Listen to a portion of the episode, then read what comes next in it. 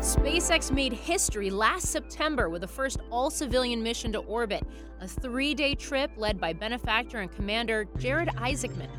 Now, the billionaire's going back. We're going to go, you know, farther into space than any, any human being has gone since we last uh, walked on the moon. Just days after Elon Musk updated the world on Starship, SpaceX's forty-story tall, fully reusable rocket meant to transport mankind to Mars. Isaacman is announcing a new series of missions that will culminate in the first flight of Starship with people on board. Really in furtherance of SpaceX's, you know, big ambition of making making life multi-planetary. Jared joined me from Starbase in Boca Chica, fresh off of that Musk update, to discuss the Polaris program. I'm Morgan Brennan, and this is Manifest Space. Inspiration four, on behalf of SpaceX, welcome home to planet Earth. Your mission has shown the world that space is for all of us and that everyday people can make extraordinary impacts in the world around them. Thanks so much, SpaceX. It was a heck of a ride. It's just getting started. That was billionaire entrepreneur Jared Isaacman when the resilient spacecraft splashed down off the Florida coast just after seven p.m. on September eighteenth, twenty twenty-one. It marked the end of an historic private mission by SpaceX that came together in a matter of months, with Isaacman the benefactor and all civilian crews commander. Did you know then that you would probably go back to space? You know, they, there was an uh, the audio transmission got cut out on that. I actually said uh, Inspiration four is mission, mission complete and SpaceX is just getting started. Ah. Um, but you know, it's just one of those one of those funny things. Um, I, I didn't. I did not know. I mean, we obviously had conversations prior to Inspiration four, but I was very focused on that mission. And then, to be really honest, coming back, um, I had a hard time. Like personally, I absolutely wanted to go back, but um, I felt like we really accomplished so much with Inspiration four. I didn't want to take anything away from it. And if I did go back, I wanted to make sure it would have like a real meaningful impact on the world. That it would really have an opportunity to advance our interest in, in space exploration, but also accomplish some important things here on Earth. And And it took me a while coming back from that to really feel like Polaris, the Polaris program was gonna was gonna get us to that point. And that's when um, that's when I committed, and uh, and now we're back at it. Are you you're going back to space? Uh, I am. I'm really lucky. Uh, so coming off an incredible eighteen months of, of just human space exploration. I mean, not just Inspiration four, lots of great stuff going on. We're looking to build off that momentum uh, with the Polaris program. And what the Polaris program is, is a series of uh, uh, tech demonstration missions, building blocks, if you will, that will culminate in the first flight uh, or first crewed flight of Starship. Uh, now, our first mission is, is called Polaris Dawn, uh, and that will launch later this year. And it has a number of really ambitious objectives. So we're going to go, you know, farther into space than any any human being has gone since we last uh, walked on the moon. Uh, we're going to do a uh, E V A or a spacewalk, testing a, um, a new generation spacesuit, and we're going to communicate uh, over uh, lasers using uh, the Starlink satellite constellation. And then we have a, a bunch of research and science that's stacked in between the, the five-day duration of our mission, um, really in furtherance of SpaceX's you know big ambition of making making life multi-planetary. And, and of course, Saint Jude Children's Research Hospital is still going to play a very important part in, in the work we're doing here and, and continue to raise awareness for their important cause. Which is fantastic, and certainly played a very prominent role in the Inspiration four mission, where you raised something like two hundred forty million dollars and quite a bit of awareness around all the great work that they're doing. How did this come about? Did you initiate this, or did SpaceX initiate this? So it, it was, it's a great question. It was joint conversations that really went back to last summer. Um, and what was originally just kind of idea idea sharing, um, you know, started to evolve into, you know, a, a series of missions that we, we finally felt comfortable could be pretty impactful, um, you know, just a, just a few months ago. And that's when we moved into the planning phase. Um, but if you think about it, you know, where we're at today, we, we've got a great vehicle in uh, Falcon nine and Dragon, which is what we flew on Inspiration four. And then you have what what Elon showed us an update on, which is that stacked Starship and heavy heavy booster. Now, there's a lot that needs to happen to go from where we are today to, to flying in that vehicle. And that's what the Polaris program endeavors to accomplish. A lot of tech demonstrations, a lot of firsts, things we haven't seen in a long time that will ultimately shape how human beings are going to fly on Starship to the moon, to Mars, and, and ideally even exploring throughout the solar system. So is the way to think about this that you are going to be part of a private SpaceX crew on these missions? So I'll, I'll be uh, commander of uh, Polaris Dawn, and uh, I have like an amazing crew that we've assembled. Um, like the, their backgrounds, their qualifications, the amount of trust that we've already um, established is so important, just given, you know, the ambitious objectives that we've set out ahead of ourselves. So uh, Scott Poteet will be the mission pilot. He was the mission director on Inspiration four. Um, we have Anna Menon. Uh, she's a SpaceX employee. So she is uh, one of two of uh, new SpaceX astronauts. Uh, she's a uh, flight director um, at SpaceX. She's also an engineer. Um, she's worked at NASA before, so she'll be our mission specialist and medical officer. And then also uh, Sarah Gillis, who, if you may recall, she was the lead astronaut trainer for Inspiration four. She's the she's trained every astronaut that's gone to space via a Falcon nine and Dragon, so even the NASA crews. And she was the uh, the core, the crew resource engineer who spoke to us during our mission on Inspiration four. So great, great group that's uh, part of this first Polaris Dawn mission. Wow. So you're going to be on this first mission, which is targeting the end of this year, so not that far away. Again, um, will you be on the missions behind it? Is the game plan for you to actually be on that first crewed flight for Starship? You know, um, I don't know. it, I mean, this is a partnership with SpaceX, and um, I mean, I'd certainly like every every opportunity I can, um, you know, to go up in space and kind of make a very, very, you know, small contribution relative to everything that the SpaceXers are doing. Uh, towards, you know, making the world a more interesting place when people can explore among the stars. Um, so I'm happy to be play any part I can. Right now, I'm I'm just like totally jazzed up about Polaris Dawn and what we have ahead of ourselves. And we'll get through that. We'll learn, and then we'll figure out, you know, what's best for the follow-on missions. So what is ahead of you over these coming months in, in terms of training? How is it different? How is it more beefed up from the first time you flew a mission to orbit? Well, there's a couple things um, we need to do. We need to become uh, a, a crew. Now, we're starting from a really great place, um, but we definitely learned a lot from Inspiration four. We had an incredible crew there, and space is hard, and things um, can be challenging on orbit. Uh, you have to be really, really tight. You have to be able to kind of predict each other. There's got to be a lot of trust, um, you know, for, for when things don't always go perfectly as planned. Um, so that means just a lot of time in the simulators, um, means a lot of time studying, and it's uh, and some... some of the kind of wilderness activities we did before, like, uh, you know, going mountain climbing and such, getting getting comfortable, being uncomfortable. Um, there will be some things that won't be as intense as before because we all do know Falcon and Dragon really well. Um, but what we don't know really well is uh, is E V As or spacewalks. Um, that's a that's a pretty big deal. So we're going to want to learn as much as we can off of all of NASA's experience. And we're going to want to train on that extensively because um, Uh, it's a very worthwhile objective for the mission, but it, but it's not without risk. So we want to get that one right, and that'll be, you know, a big part of our uh, our focus. Of course, you know I'm going to ask, how are you balancing this against your day job as the C E O and founder of publicly traded payments processor Shift four? You know, this is going to be a really awesome year for Shift four. Uh, so our earnings release is in a couple weeks, and um, I think we have a lot to talk about, um, you know, in a very good way. Um, you know, we, we've said um, we've said since our investor day in November, like, this is the year we're going global. Uh, we've got an incredible customer in, in actually in uh, SpaceX Starlink. Um, they're providing broadband connectivity all over the world. We are ninety-nine point nine percent a, uh, a domestic U S A focused payments company.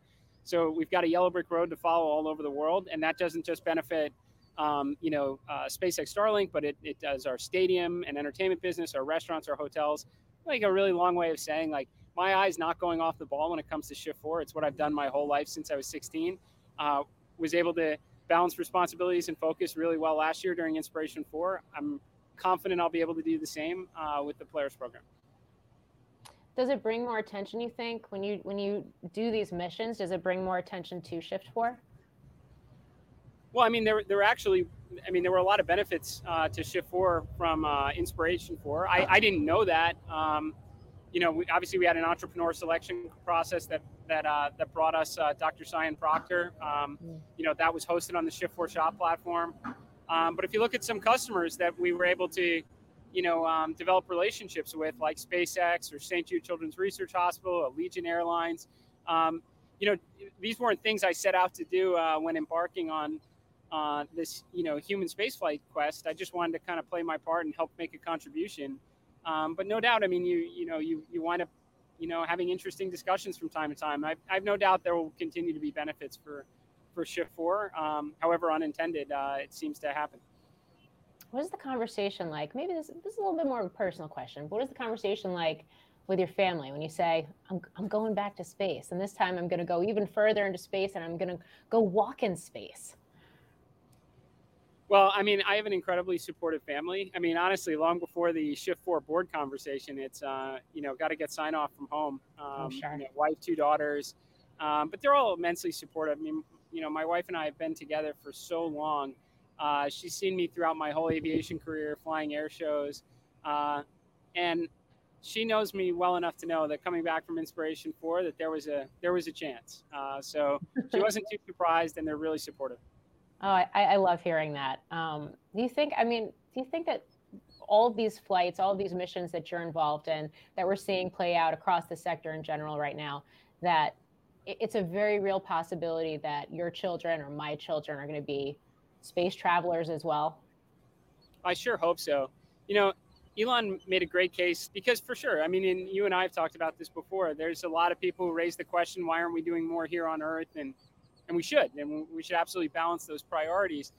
You know, but Elon made a really good point. He's like, look, we can take a, a fraction of a percent of a budget or a G D P, or frankly, just fund it privately, like like what's being done right now, um, you know, to to give our um, our species and civilization a chance on, you know, um, on more than just Earth. You know, it, it, it did not work out well for the dinosaurs. At some point, the sun will grow, um, and we will have to look beyond our universe. Now, that's way down the road, but Um, we can we can put some energy towards it. And also, I mean, there is so much to learn out there, and it's just part of who we are as human beings to want to explore and try and seek out, you know, answers to, to those questions we've been thinking about. So it was not going to stay just government astronauts forever. It was not going to yeah. stay the exclusive domain of, of superpowers. Like, space was going to open up for everyone. This is just a start.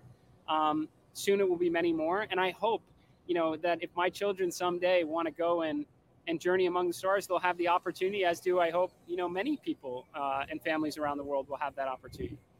I mean, it's so fascinating to me, because one of the things that Elon Musk and SpaceX have done is they have not only challenged the status quo in terms of how space was done before and sort of the government contracting model, but laid out a much more cost-efficient business case, because at the end of the day, uh, it needs to be affordable to get to space. And if you're going to start talking about things like colonization of Mars, for example, I mean, as an innovator and a business creator yourself, I wonder if you think we're at a tipping point in terms of not only affordability of space flight, but in terms of just how how accessible it is and how sustainable it is from an economic or a business standpoint. Yeah, well, I mean, no question. I mean, what we should be looking at is just the cost to put mass on orbit. And, you know, you rewind the clock twenty years ago, if you're building a satellite, um, you better get it right. Um, and you probably have nine other good ideas that you have to dismiss, because it's going to cost you a quarter of a billion dollars to put this thing in orbit. Now you have a number of different launch uh, providers. Your the cost to put mass on orbit has come down to such an extent that we've got cube satellites going up that might only last for a year or two, but could provide us insights that we might not otherwise have had if space wasn't so expensive. Um, SpaceX has given us a lot to this. I, I don't know if everybody, you know, fully appreciates um, what SpaceX has done, what Elon's done to really buck the trend on government contracting, um, to do something so innovative without being funded in advance to do it. Um, and ultimately uh, provide a real benefit to our taxpayers. I mean, geez, we were paying Russia to send NASA astronauts up into space for ten years after the space shuttle retired. What we need is more SpaceXs. We need them across so many industries. You need them in healthcare. You need them in like other parts of defense contracting.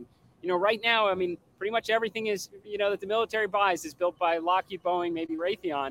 Um, you need good competition and, and fresh thinking. Um, you know, to drive down costs and, and keep ensure like really the competitiveness of our nation. So, I mean, I love what SpaceX has done there. I just hope to see many other SpaceXs across a number of different industries. So, you know, we can continue to to really lead the world in, in, um, in technology. And of course, defense, the defense business and, and government contracting where that's concerned is something you know a little bit about as well, because the other company you built uh, is the largest private fleet of jet fighters, um, or, you know, fighter jets, and, and you use those to help train armies and our air forces and militaries. Um, so you know a little something about that. I'm curious, how did you end up, how did you end up being so enthusiastic about not only aviation, but spaceflight? Oh, well, I think I picked aviation because I thought spaceflight was unattainable. Hmm. Uh, I mean, I've been a, a pilot now for seventeen years and, you know, do have a background in uh, defense aerospace with, with Draken, which was the other company I started. Um, I leaned into it, embraced it because I thought, you know, that would be the ultimate challenge um, that I could reach in, in the aviation, you know, kind of career field. Um, because I didn't think that, you know, there would be opportunities in commercial spaceflight and, you know, you uh, you have a better chance of really getting struck by lightning and being a NASA astronaut. So um, it wasn't until, you know, really the commercial space industry and, and what SpaceX and now many others are doing that I thought there was a possibility. And then And then ultimately that dream really came true, uh, you know, this past year when we went to space as part of Inspiration four. How'd you get involved in, in flying planes in the first place? Uh, so I would describe it as therapy. Uh, you know, I, I started my company when I was sixteen. Uh, this is Shift four, the payments business. And I felt like I never left uh, the basement for, uh, I don't know, four years or so. I um, was waking up on my keyboard a lot. And I was like, you know, I really need a hobby. And I've always been passionate about aviation and space going back to kindergarten years. So I just I just drove to the airport. Uh, it's like seventeen years ago. And I was like, I'm going to I'm going to start taking lessons. And um, and I would mostly actually fly at night. And there's no Wi-Fi. There's no distractions. And it's so peaceful. And it's challenging, too. And I really thrive on that. And I just never gave it up. I just kept flying more and more and looking for, you know, more challenging opportunities. Like did some record flights, flew air shows, and then, you know, got into defense air, uh, defense aerospace too. Um, but yeah, it was mostly, I, I just needed something else in my life as a, I guess, a teenager working, um, you know, twenty-four seven on a business. And then of course you go on the Inspiration four mission last year for three days into orbit. I mean, when I hear you talk about flying at night and sort of having no other distractions and the peacefulness of this, I can't even imagine what it was like to be doing that, orbiting the Earth. Yeah, Morgan, it was incredible. I, um, It was really, it was really amazing. I mean, you see now we have so many high resolution photographs of Earth from space, but it's so much more vibrant. It radiates so much more energy when you when you see it with your own eyes. And then to look away from Earth, look at the moon, um, look at everything that's out there. I mean, we're, you know, we were we were just under six hundred kilometers away, um, you know, from Earth's surface. That's not much at all. I mean, geez, that's like a flight from New York to North Carolina. That doesn't seem so far, right? Um, you know, think about how big our solar system is, our galaxy is, our universe. So for as far as we went, um, there's still so much more that we have to we have to accomplish. So I, I looked at Earth quite a bit, but then I looked past it and, and looked outward kind of towards the moon and beyond and said, you know, humanity, we gotta we gotta get going. Uh, we gotta get exploring uh, because there's so much to learn. Do you have regrets from that space flight? Is there anything you wish you had done differently or you'd had more time for? Or is it just this perfect memory? Oh, I mean, I I have nothing nothing negative to say at all. It was so incredible. Um, of course, I wish we could have stayed longer. I think we were rooting for a storm to develop uh, in the Caribbean so we could extend uh, our mission for another day or two. I had I had such little minor things. I, I was very mission focused. We have a timeline. When you're when you're in orbit, pretty much everything down to the minute Uh, is mapped out for you, uh, especially certain science and research has to be done at certain intervals. So all I was thinking about is what we need to accomplish next. And and as a result, like some of the pictures I took, you know, they have a little smudge or something in it, which I thought was such a not a big deal at the time. And now I'm like, why didn't I take an extra second to just like wipe off the glass or or something to that effect? But, um, you know, so minor uh, compared to what I was fortunate enough to experience. What was it like physically to liftoff and, and also to splash down? So liftoff was a lot of fun. Um, everybody was uh, was pretty charged up. You could see it in the videos. You know, Haley was cheering the whole way up, and and and the reason is you have um, you have a lot of confidence in the multiple layers um, of defense you have from a safety perspective. So, you know, if something goes wrong, you can you can pull Dragon manually away from Falcon, come back, splash down, you know, right off the Cape. Uh, so you're very confident going uphill. Um, and, uh, it happened so fast, obviously you're, you know, eight and a half minutes later, you're in orbit. Um, and, it, and the G-forces, you, you really hardly notice probably because the adrenaline is so high. Uh, now on the way back, that's a little different because there is not a lot you can do manually at all, short of putting the chutes out. Uh, it's all about the heat shield. So it's a little bit of a higher blood pressure event. Um, and um, and you actually feel the G's so much more because your body is deconditioned a little bit on orbit for, for three days. But um, yeah, what an experience. Mm.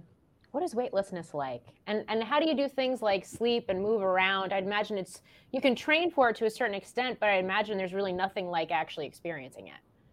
Yeah, there's no way to really train for it well. Um, I'm sure you've heard of the uh, the vomit comets. Uh, oh, yeah.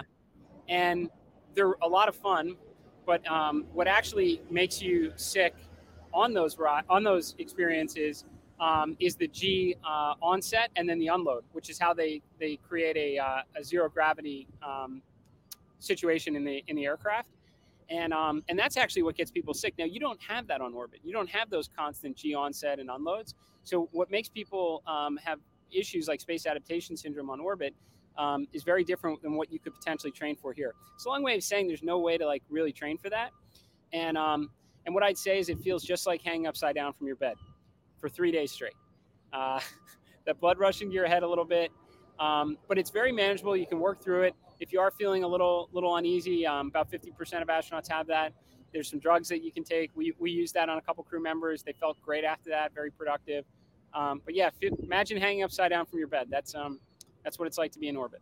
Wow, I haven't heard that description before, but but that's giving me a very strong visual right now. Um, what's it like working with Elon Musk? Are you going to work closely with him on this Polaris program?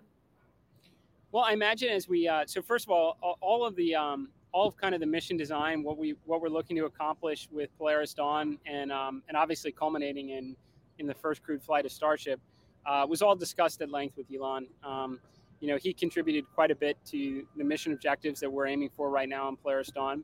Um, I imagine as we get a lot closer to flying Starship, and you start thinking about things that he even said, you know, crew controls, crew interior, life support systems, not the priority today. The priority is is getting the vehicle to orbit. Um, so as you you as they're accomplishing that, and you're getting closer to the day that Starship will eventually fly with human beings on board, I, I imagine we're going to wind up um, you know discussing that a lot a lot further. But right now, he's he's very focused on getting uh, Starship to orbit, and, and we're very focused on on prepping for Polaris Dawn. Mm. So given the fact that this mission is going to help inform Starship, are you going to be spending a lot of time back and forth in Texas or back and forth in L A? Um, I guess, how intimately acquainted with Starship will you become? Yeah, I, I mean, I expect quite quite a bit. Uh, so um, we, we've discussed at length that, you know, once things start, you know, once the pace starts picking up here and, and we're seeing more test flights uh, and begin discussing things like crew controls and safety controls and um, uh, E C L S S or life support systems, uh, we're going to be a lot more involved. Uh, so very much looking forward to being here. Again, I, I think this is my fourth time here, and just as I mentioned, it's like a religious experience being here. So hopefully, um, hopefully there's a lot more trips in the in the near future. But uh, most of the Dragon and Falcon operations that we'll be prepping for for uh, Polaris Dawn will be split between Hawthorne and uh, Kennedy Space Center. Wow. I mean, and just because you do have Starship in the background as we're having this conversation, and the fact that we did get some updates from Elon. I mean, we're talking about, just to put it in perspective, I mean, we're talking about a rocket system that stands almost forty stories tall. Um, it has special arms that are going to catch the booster. And at some point, the expectation or the hope is that that booster can be turned and reflown once an hour, and that Starships can be flown to space three times a day. I mean, how how close are we to this type of reality when it comes to space flight? I mean, is it really just a couple years away? I certainly think so. I think we're going to see so many flights uh, out of Boca Chica here in Starbase, Texas, over the next uh, two years. And, you know, SpaceX learns very fast. Um, they celebrate their failures because there are opportunities to get good data and make improvements on their designs. And I think they're going to do a lot of celebrating. I think they're going to learn so much. And, uh, and they're going to get this vehicle to the point of what Elon said it needs to be. If you're going to get, uh, you know, if you're going to make humankind a multi-planetary species, we're not talking about, you know, ten flights and it's done.